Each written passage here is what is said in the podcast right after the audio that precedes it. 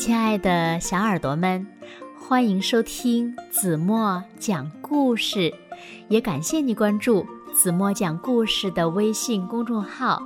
我是子墨姐姐。小金鱼从鱼缸里逃走了，它逃到哪儿去了呢？窗帘上。花丛中，糖果罐子里，水果盘子里，哪里有它的影子呢？那小金鱼到底逃到哪儿去了呢？让我们一起来从今天的绘本故事中寻找答案吧。小耳朵准备好了吗？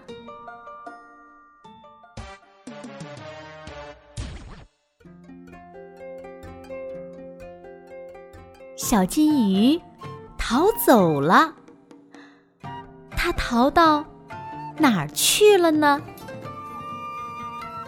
呀，它又逃走了，这回躲在哪儿了呢？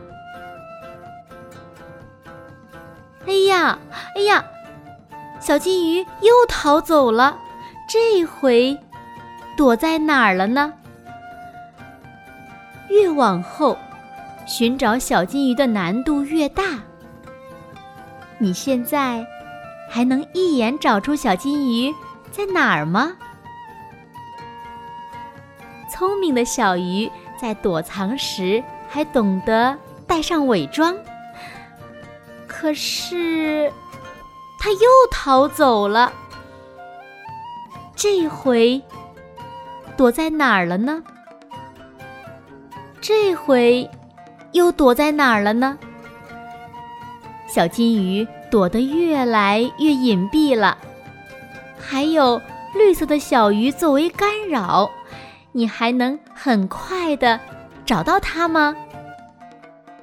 快来看，这回躲在哪儿了呢？镜子中有三条小金鱼，哪一个是真的？哪一个是影子呢？找到了，找到了，这回再也不会逃走了。最终，小金鱼跳进了小池塘，与亲人朋友团聚了。它呀，再也不会逃走了。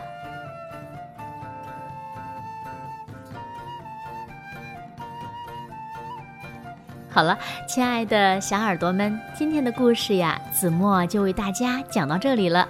那今天的故事呢，需要小朋友们一边听子墨讲故事，一边看着绘本的图片，来仔细的找一找小金鱼到底去哪儿了。那今天留给大家的问题是：你们知道最后小金鱼去哪儿了吗？如果小朋友们知道正确答案，就在评论区给子墨留言吧。好了，今天就到这里吧，明天晚上八点半再见喽。如果小朋友们喜欢听子墨讲的故事，不要忘了在文末点亮再看，给子墨加油和鼓励。同时呢，子墨也希望小朋友们把子墨讲的故事。分享给你身边更多的好朋友，让他们呀和你们一样，每天晚上八点半都能听到子墨讲的好听的故事，好吗？谢谢啦。好了，现在睡觉时间到喽，请小朋友们轻轻的闭上眼睛，一起进入甜蜜的梦乡啦。晚安喽。